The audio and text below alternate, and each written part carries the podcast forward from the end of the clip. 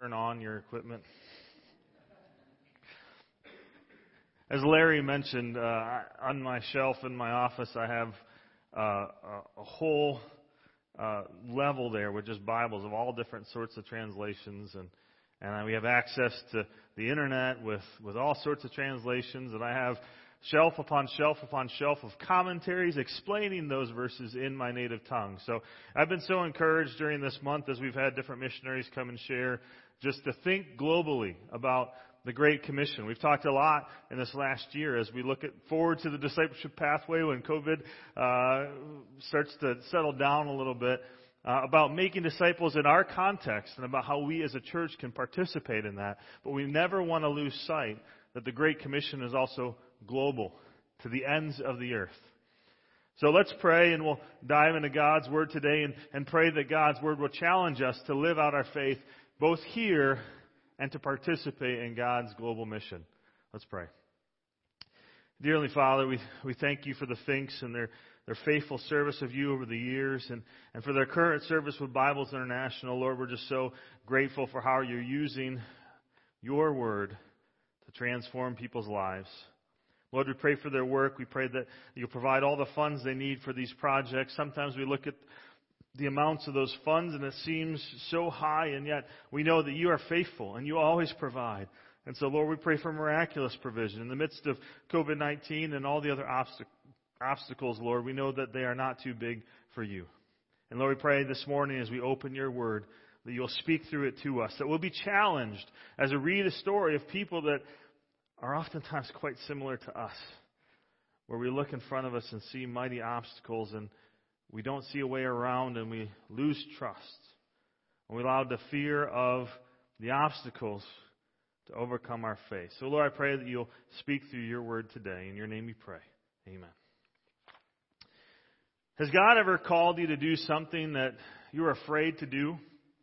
When I was 22 years old, walking around the neighborhood, my wife said, Hey, you should become a youth pastor at that church right there. And I laughed, Ha ha, I'm not ready to be a youth pastor. And a few months later, after a 15 month interview, 15 minute interview, they offered me the job. Walking out of the church with the keys in my hand, I remember this tremendous fear coming over me, going, I saved all my youth ministry classes to the end of my degree, and I never finished my degree, so I haven't had a single youth ministry class. Okay, God, you're in control. I, I found some old pictures back in the day of Skinny Phil. Uh, that's me with a, a boa, a, a pink boa constrictor around my neck in the top right. I don't know. That was one of those trips that happens in youth ministry that you just wonder why in the world was there a pink boa constrictor. I don't remember, but it was there. But I just remember the fear involved of saying, okay, God, you've called me to do this, but I don't feel like I have the tools and stepping out in faith. And there are other times where, where maybe God calls you or pushes you to do something that you feel like you don't have the skills for. Maybe you're sitting on a bus or on a, on a train and, and you feel like God is leading you to, to talk to somebody about your faith and you just feel like, well, I mean, I don't know the right words to say or maybe even at Thanksgiving in a gathering if you do gather. And one of your family members doesn't know Christ and a, a, an opportunity presents itself and you're going, oh, I'm afraid what will happen if I share. Have you ever had a time where you were in conflict with somebody and, and it was just really hard and, and rather than take a leap of faith and go and talk to them, you just avoid the relationship and hope that time will just make it better? Have you ever let fear keep you from trusting in God's promises and from doing God's will? Today we're going to read a story where the Israelites just did that. God had called them to do something, but they let their fear be greater than their faith. So go ahead and turn uh, to, in your Bibles to number thir- Numbers 13. And while you're doing that, I want to recap where we've been. So there's this promise that was given to Abraham that through Abraham, uh, all nations would be blessed. But God told Abraham that, that his people would go down to Egypt and they would be slaves for 400 years, but then when they left, they would be a mighty nation and have great possessions. And they would go to the land that he had promised them. And we've been going through this story. We saw how God led the Israelites out of the promised land and, and all these things. And, and then where we come to today, is two years have gone by and they're, they're right at the edge of the promised land. They're just ready to go in. They can, they can see it. Let's pick up the story in Numbers 13. Verse 1. The Lord said to Moses, Send some men to explore the land of Canaan, which I am giving to the Israelites. From each ancestral tribe, send one of its leaders. So at that, at the Lord's command, Moses sent them from the desert of Paran.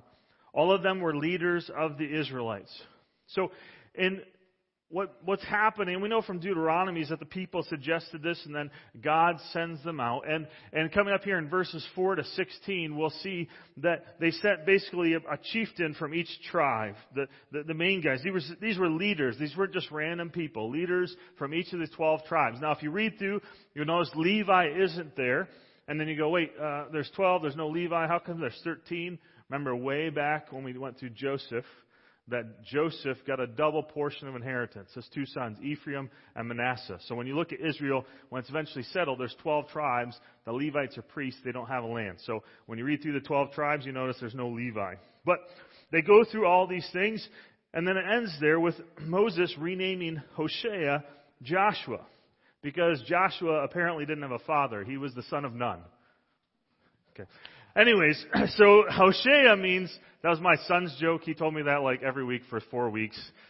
Uh, Hoshea means salvation, but Joshua means the Lord saves. And it's no coincidence that my son's name is Joshua because we were looking at names and he said, we want that to be his name. The Lord saves. So Moses renames him just salvation to the Lord saves. And actually, Jesus, that comes from the Hebrew Yeshua, which is Joshua, the Lord saves. Verse 17. When Moses sent them to explore Canaan, he said, Go up through the Negev and on to the hill country. See what the land is like and whether the people who live there are strong or weak, few or many. What kind of land do they live in? Is it good or bad? What kind of towns do they live in? Are they unwalled or fortified? How is its soil? Is it fertile or poor? Are there trees in it or not? Do your best to, best to bring back some of the fruit of the land. It was a season for the first ripe grapes.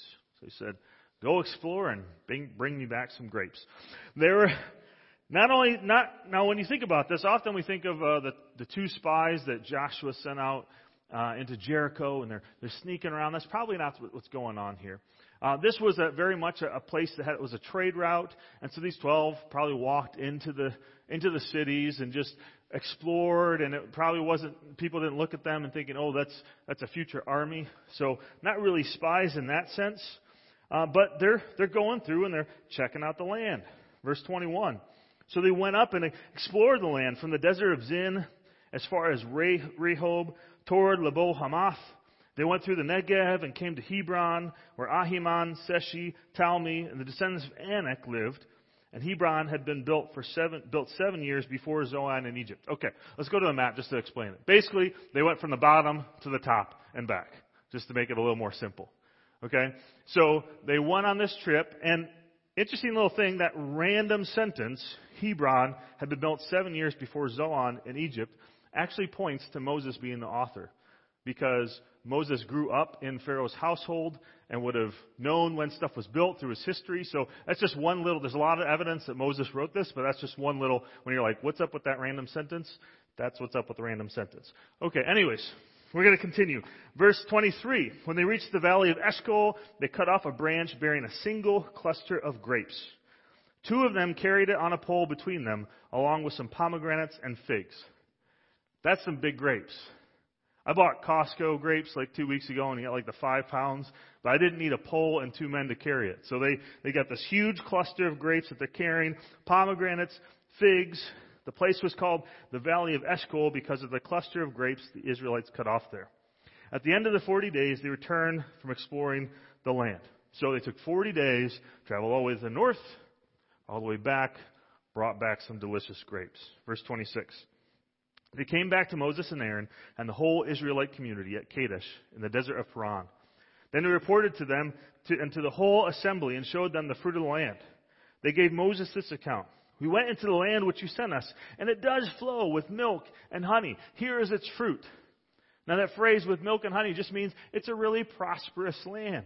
They have great pastures that goats and cattle can, can go and graze, and so they're able to produce really good milk. It's really fertile land, so uh, they have lots of honey, and that's not that doesn't mean they have lots of bees. This would have been that would have been taken from the dates, so date honey. So if you take your date, if you take your honey on a date, you're going to Israel. Verse 26, they came back to Moses. Oh, sorry, verse 28. But, but, but. It's an awesome place. It's really fertile. The land's great. Look at these grapes. But, but the people who live there are powerful. And the cities are fortified and very large. We even saw descendants of Anak there.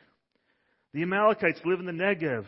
The Hittites, the Jebusites, the Amorites, the Termites, the parasites, they all live in the hill country. Those last two were mine. And the Canaanites live near the sea and along the Jordan. See, there, are a lot of bad butts in the Bible. And this is one of them. It's great. God's plans are amazing. If the, the land is everything we hope for. But the people are powerful. But they have cities. There's all these ites there. Look at them all. Verse 30 Then Caleb silenced the people before Moses and said, We should go up and take possession of the land, for we can certainly do it. Joshua and Caleb saw exactly the same thing that the other group saw. They just had a different but. They said, but God. But God is powerful. All throughout the scriptures, we have this phrase, this, but God. Let's look at a few of them. Genesis 50, 20 was our memory verse for the Joseph series. You intended to harm me, but God intended for good to accomplish what is now being done, the saving of many lives. His brothers took them there, intending to harm him, but God had different plans. We see it all throughout the rest of the Old Testament, but let's get into Matthew with Jesus. After talking to the rich young ruler, they're saying, well, if he can't get to heaven, then who can get to heaven? And Jesus said, with man this is impossible, but with God all things are possible. In Ephesians 2, when Paul was talking about how we are made alive in Christ, he says, and you were dead in trespasses and sins. Skipping ahead, and we're by nature children of wrath like the rest of mankind. But God, being rich in mercy, because of the great love which He loved us, even when we were dead in our trespasses, made us alive together with Christ. By grace you've been saved. We're nature, we're, we're, we're, made, we're nature, uh, sorry, by nature children of wrath, dead in our trespasses and sins. No hope. But God stepped in and offered salvation. He sent His only Son so that we can have life. Verse 31, but the men who had gone up with him said, we can't attack those people. They are stronger than we are. And they spread among the Israelites a bad report about the land that they explored. They said, The land we explored devours those living in it. All the descendants we saw are of great size. We saw the Nephilim there. The descendants of Anak came from the Nephilim. We seemed like grasshoppers in our own eyes, and we looked the, we looked the same to them. Here we have the terrified ten. What do they do? They, they magnify the problem and they minimize God. They magnify the problem, they minimize God. They said, they're stronger than we are. The land devours those in it, which doesn't make any sense because had it? No, the people that were in it were very prosperous because it was a great land. Everyone's huge. We're like grasshoppers, which is the smallest, at that time, the smallest thing to be considered edible, which is very high in protein. Ask John the Baptist. And they said they're descendants of Anak come there. And, and ironically, uh, we, we look at ge- the genealogies, it looks like Goliath was a descendant of Anak. So probably, the descendants of Anak probably were very large. And here they attribute it to the Nephilim from Genesis 6, which we talked about recently. They're, they're stirring everybody up and they're maximizing the problem. This is too difficult. And in the midst of doing that, they're minimizing God. We can't do this. We can't make it. Continuing in chapter 14. That night, all the members of the community raised their voices and wept aloud. All the Israelites grumbled against Moses and Aaron. The whole assembly said to them, If only we had died in Egypt or in this wilderness. Why is the Lord bringing us to this land only to let us fall by the sword? Our wives and children will be taken as plunder. Wouldn't it be better for us to go back to Egypt? And they said to each other, We should choose a leader and go back to Egypt. It's so shocking that this rebellion is referenced again and again and again throughout the rest of the scriptures. They all grumbled against Moses and Aaron. That's consistent with their character. We've seen this time and time again since they left Egypt. If only we had died in Egypt or the wilderness. Well, now they're actually going to get a chance to die in the wilderness, which we'll talk about in a minute. They're blaming this situation on the Lord. Why is the Lord bringing us here? Then they reject Moses, in effect, rejecting God because Moses had been the mediator for God during this time. God had every day provided them food, each and every day. As they were traveling through the wilderness, they would stop. Whenever the pillar of smoke or the, or, or the fire would stop, they would stop. When it would move, when God's presence would move, they would move. That's how they knew to get where they got. They said that they believed God wouldn't take care of their kids. They're worried that their wives and kids would be taken as plunder. And a little bit of irony, their kids are the only ones that go to the promised land. They want to choose a new leader to go back to Egypt. Now just, just think how irrational this is. Fear makes us irrational. It makes us make unwise decisions. They go, let's pick a new leader and let's head back to Egypt. Now imagine this scene, okay? Let's just think it out for a little bit. Okay, we got a new leader. He takes us back to Egypt. We just, we're walking into Egypt, all 2.6 million of us, or however many there were. We walk up to the Pharaoh. Um, hey, new Pharaoh. Hi. Hi. Um, hey, uh, I mean, I know you don't really like us because uh, God like did all these, you know, plagues and stuff, and a whole bunch of people died. And then uh, the last plague, uh, all your firstborn sons died, and and you were kind of you're like, okay, well, your God's more powerful, so you sent us off with a whole bunch of your treasures. But then he got really mad, and, and so your Pharaoh and the army chased us, and then God destroyed them. Um, uh, you, you might be a little upset with us. I, I get, I get that, I get that. But um, you know, we were over there, and there were some some tall people, and so we just want to know if we could just come back and be slaves. We just call it even, you know? Is that good? It's ludicrous, right? It doesn't make any sense. And yet when they were faced with this situation, they, they maximized the problem, they minimized God, and they said, we have to do something different. Iain Duguid says it this way Does it make sense to believe that the Lord poured out earth shattering plagues on Egypt, parted the Red Sea in front of his people, and then fed them miraculously with manna in the wilderness, only to have them fall at the hands of the inhabitants of the promised land? It doesn't make any sense. But fear often causes us to be irrational. And we can look and be like, this makes no sense, but aren't we irrational also? We return again and again to our sin that has ruined us before. We choose to live in bitterness, even knowing that it will deny us our joy. We choose to believe the lies of Satan, even when we know God's promises. We often choose the pleasures of this world, our, our sin, our anger, our selfishness, and we choose them again and again because it comes easier to us than following what God really wants for us, which is way better than what this world has to offer. We can easily point out how irrational they are and, and that they're making a horrible decision, but we often do the same thing every day. Verse 5 Then Moses and Aaron fell face down in front of the whole Israelite assembly gathered there. Joshua son of Nun and Caleb son of Jephunneh, who were among those who had explored the land, tore their clothes and said to the entire Israelite assembly, the land we passed through and explored is exceedingly good. In fact, in the Hebrew, it's like it's good exceedingly, exceedingly, the way it's phrased. It's, it's great land. If the Lord is pleased with us, He will lead us into that land, a land flowing with milk and honey, and will give it to us. Only do not rebel against the Lord, and do not be afraid of the people of this land, because we will devour them. Their protection is gone, but the Lord is with us. Do not be afraid of them. So Moses and Aaron fall face down, probably in prayer, before this assembly. Joshua and Caleb tear their clothes. Imagine Joshua, the commander of the Lord's army. He's been with Moses up. He went halfway up the mountain when Moses went up the mountain, waited up there apart from the Israelites. When Moses would go to the tent of meeting, Joshua would wait outside, and often when Moses would go back, Joshua would just stay there.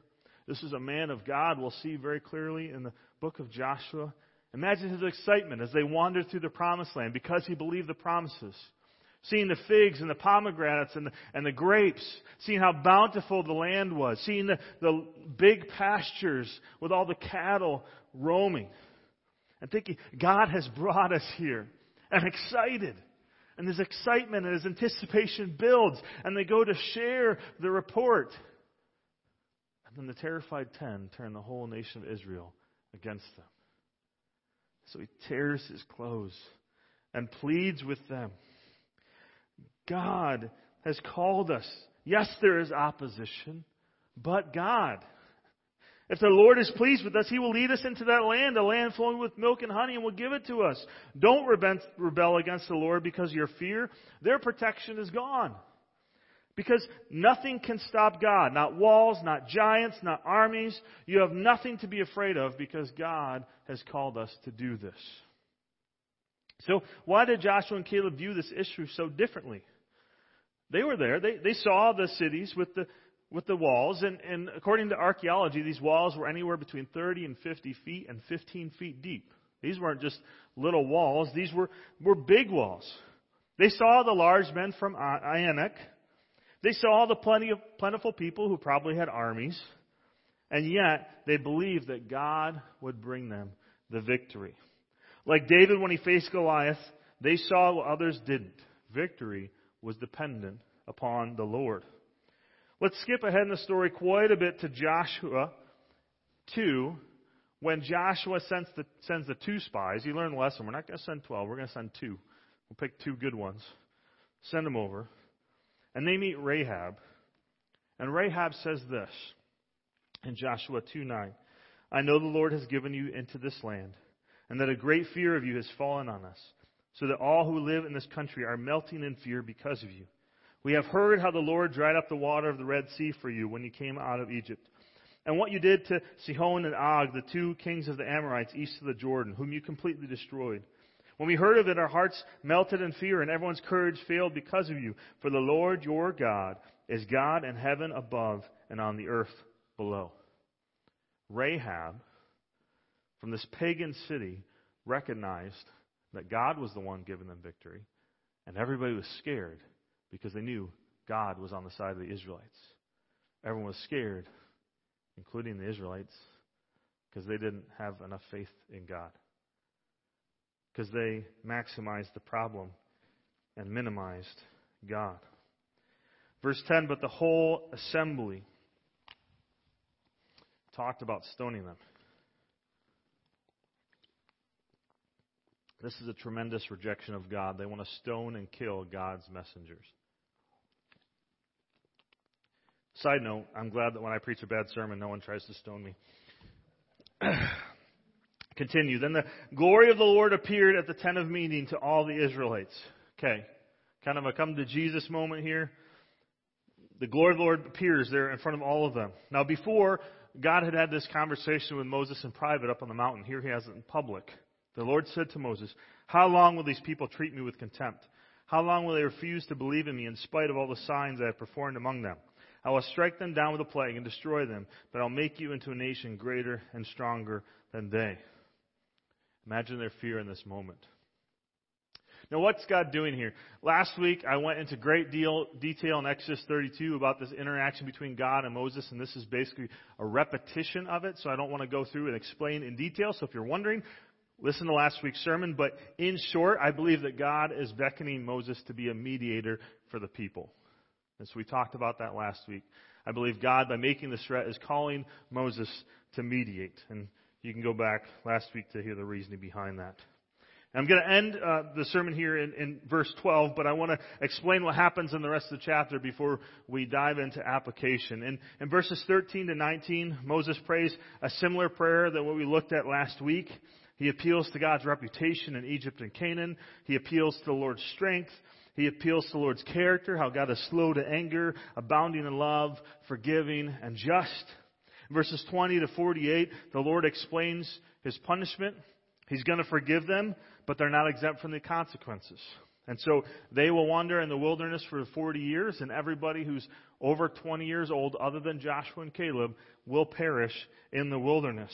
But the children they were worried about, they're actually going to be the ones that enter the promised land.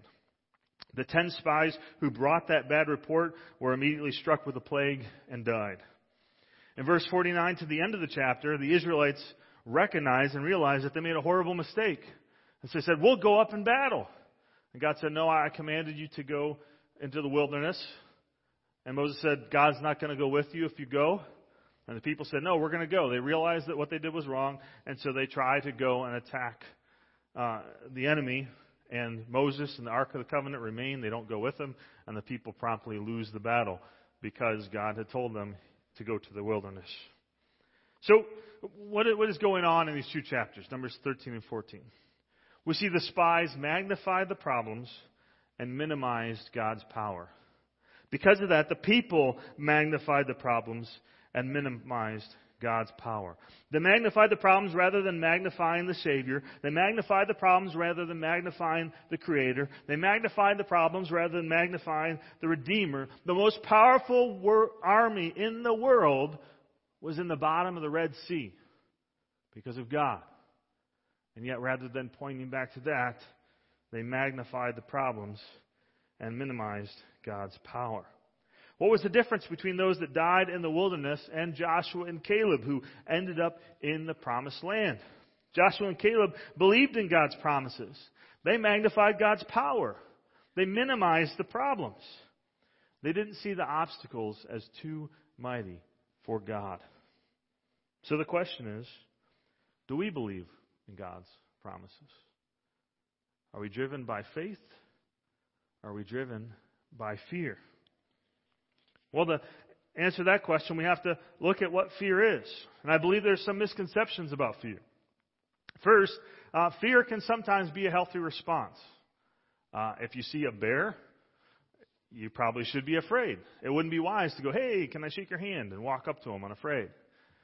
We try to teach our kids to be afraid of fast cars, and so when we cross the road, we teach them look both ways so that you can know if his car, car is coming, and you can make sure that you are safe. An article on Answers in Genesis put it this way The adrenaline rush, widened pupils, heightened perception, and many other physiologic responses are, of fear are clearly designed to help get you to safety. So God has wired our bodies in a sense where we, where we can tell when something is wrong, and so because of that, we know it's good to take precautions. Another thing about fear is taking precautions does not mean that we're living in fear. So when we stop and look both ways before we walk across a street, that's a wise precaution. That doesn't mean we're living in fear. If we're going to go on a, on a hike somewhere where there's grizzly bears, we should take a gun or bear spray. I don't know how effective bear spray is, but apparently there's spray you can. I, I don't know. I'd be a little scared, but I don't know if I'd use it correctly. But there is bear spray. Well, the same way, during this pandemic, a lot of times people have accused those that take certain precautions as living in fear. And I just want to encourage you that, that taking precautions does not mean you're living in fear. As elders, when we've tried to navigate this stinky situation of COVID, we've tried to do our best to put policies in place to protect our flock, not because we're living in fear, just because we're trying to be wise. So, but when the Bible talks about fear, what is it referencing? There's good fear in the Bible. Fearing God is a, is a good thing. Proverbs 1 says, The fear of the Lord is the beginning of knowledge. Fools despise wisdom and instruction. Deuteronomy 10 and verses 12 and 20 to 21 says, O Israel, what does the Lord your God ask of you but to fear the Lord your God? to walk in his ways, to love him, to serve the Lord your God with all your heart, with all your soul, to fear the Lord your God and to serve him. Hold fast to him and take your oaths in his name. He is your praise. He is your God who performed for you those great and awesome wonders you saw with your own eyes. In Psalm 2, it says to serve the Lord with fear and celebrate his rule with trembling. It's often hard to understand what it means to fear the Lord because oftentimes when the Lord or angels appear to humans, the first word, the first thing they do is bow in fear, and the first thing he says is, Fear not. But I think when you look at fear of the Lord, here's some things that help us understand it reverence, awe, respect, seeing God as holy, just, and righteous, understanding how much God hates sin. I think it even involves fearing his judgment of sin and understanding that he, he disciplines those he loves. I read this quote this week. As children, the fear of discipline from our parents no doubt prevented some evil actions. The same should be true in our relationship with God. We should fear His discipline and therefore seek to live our lives in such a way that pleases Him. Fearing God involves obeying His word and worshiping Him. In Hebrews 12, it puts it this way. Therefore, since we are receiving a kingdom that cannot be shaken, let us be thankful and so worship God acceptably with reverence and awe, for our God is a consuming fire. Understand these, a consuming fire should cause us to worship with reverence and awe. But there's some bad fear that we can have. As Christians, we don't need to be afraid of condemnation. We should have no fear of condemnation. Romans 8 says this in verse 31. What then shall we say in response to these things? If God is for us, who can be against us? It's a rhetorical question to say. No one. He who did not spare his son, but gave him up for us all, how will he not also, along with him, graciously give us all things? Who will bring any charge against those whom God has chosen? The answer is no one. It is God who justifies. Who then is the one who condemns? No one. Jesus Christ who died, more than that, who was raised to life, is at the right hand of God and is also interceding for us. What shall, what shall separate us from the love of Christ? I'll give you a hint. Nothing. Verse 38, it continues neither death nor life, neither angels nor demons, neither the present nor the future, nor any powers Neither height nor depth nor anything else in all of creation will be able to separate us from the love of God that is in Christ Jesus our Lord. As Christians, because of what Christ has accomplished, we don't need to fear condemnation. We don't need to fear death. We don't need to fear what will happen when we die and we can spend eternity. So there's some bad fears. Seeing our obstacles or our trials as things that are bigger than God lacking trust that God will accomplish His purposes despite whatever situation we find ourselves in. As Americans, we can put our hopes and confidence in our, our health and our finances and our job and our relationships. And when those don't work out, we often respond in fear because we don't know what's next, even when God knows what's next. Sometimes we bind a lie that God will always give us health, wealth, and prosperity in this life rather than trusting in our inheritance that He will give us in the next life. Jesus himself said, In this world, there will be trouble. I love this quote I read this week by Iain Duguid. If we simply consider the obstacles that face our churches or the difficulties that we face as individuals, it's easy to conclude that we are overmatched and must inevitably fall short and fail. Humanly speaking, that may be an accurate assessment of our reality. We have all sometimes felt like grasshoppers surrounded by giants on all sides. Our lives are full of impossible challenges, humanly speaking. Do you or I have the power within us to bring our neighbor to faith in Christ or to persevere in a difficult relationship at home or to work to conquer personal besetting sin? Humanly speaking, none of us do. However, the eye of faith recognizes that in this world, reality is not accurately measured whenever we are humanly speaking. This is God's world, in which His word and His promises must ultimately prevail. No matter how great the opposition, if the Lord is pleased with us, our future is assured. If the Lord is pleased with us, our future is assured. I don't, I don't know what you're facing today. Maybe it's a sin that you can't seem to defeat, or a financial situation that seems to have no way that you, you can't figure out any way where you can solve it. Or maybe there's a relationship in your life that's broken and it seems like there's no way to have reconciliation. Or maybe in the midst of this pandemic, with everything going on, your emotions are running out of control and you're fighting anxiety and depression. You feel like there's no way out. You feel trapped. No matter what it is, I encourage you to give it to God and to trust His promises because we have a God who is faithful. We need to magnify His power and minimize the obstacle rather than mag- magnify the obstacle and minimize God. About once a year, I bring these promises back up in a sermon, and I felt like we needed them today.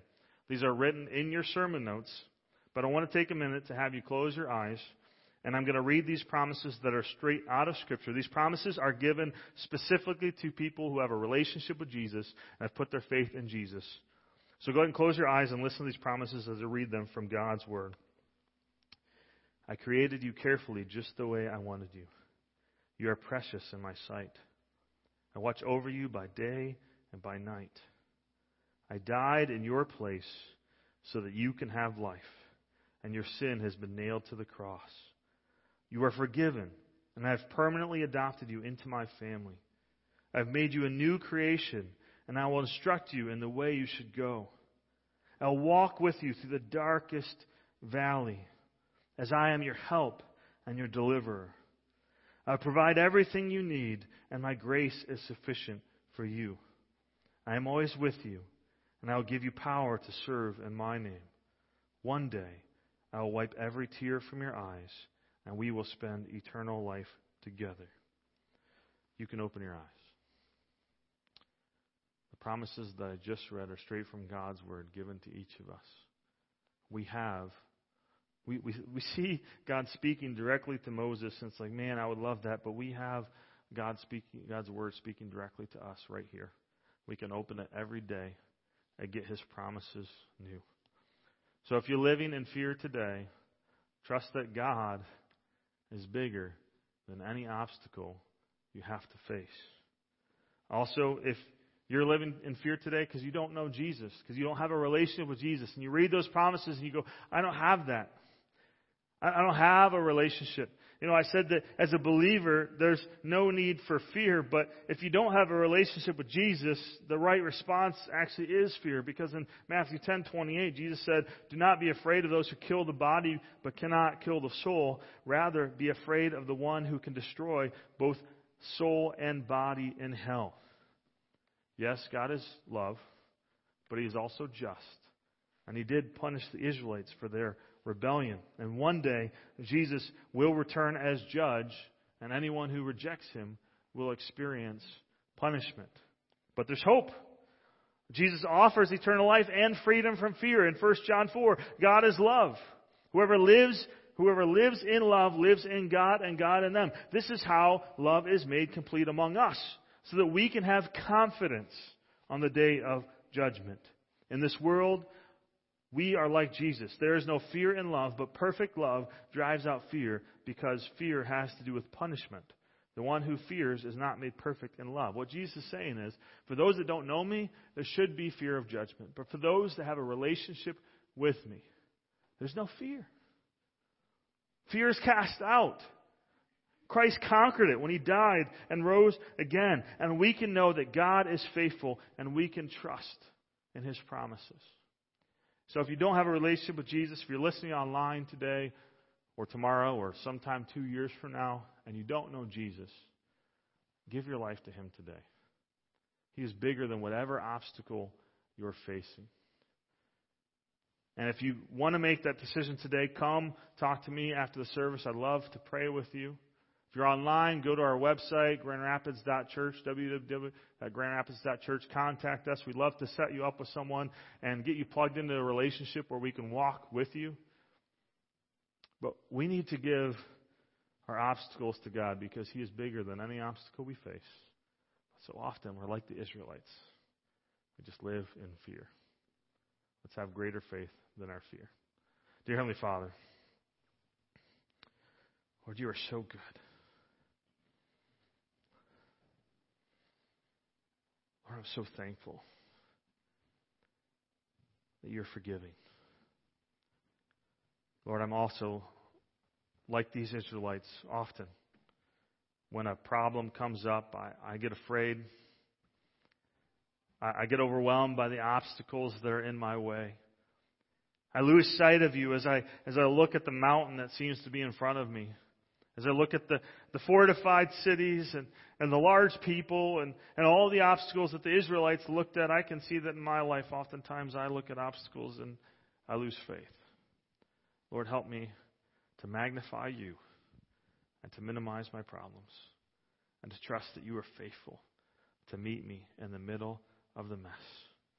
Jesus, you've come to give us life to the fullest. So, Lord, we, we trust in you. And we lay our problems down at your feet and humbly ask for your help. In your name we pray. Amen.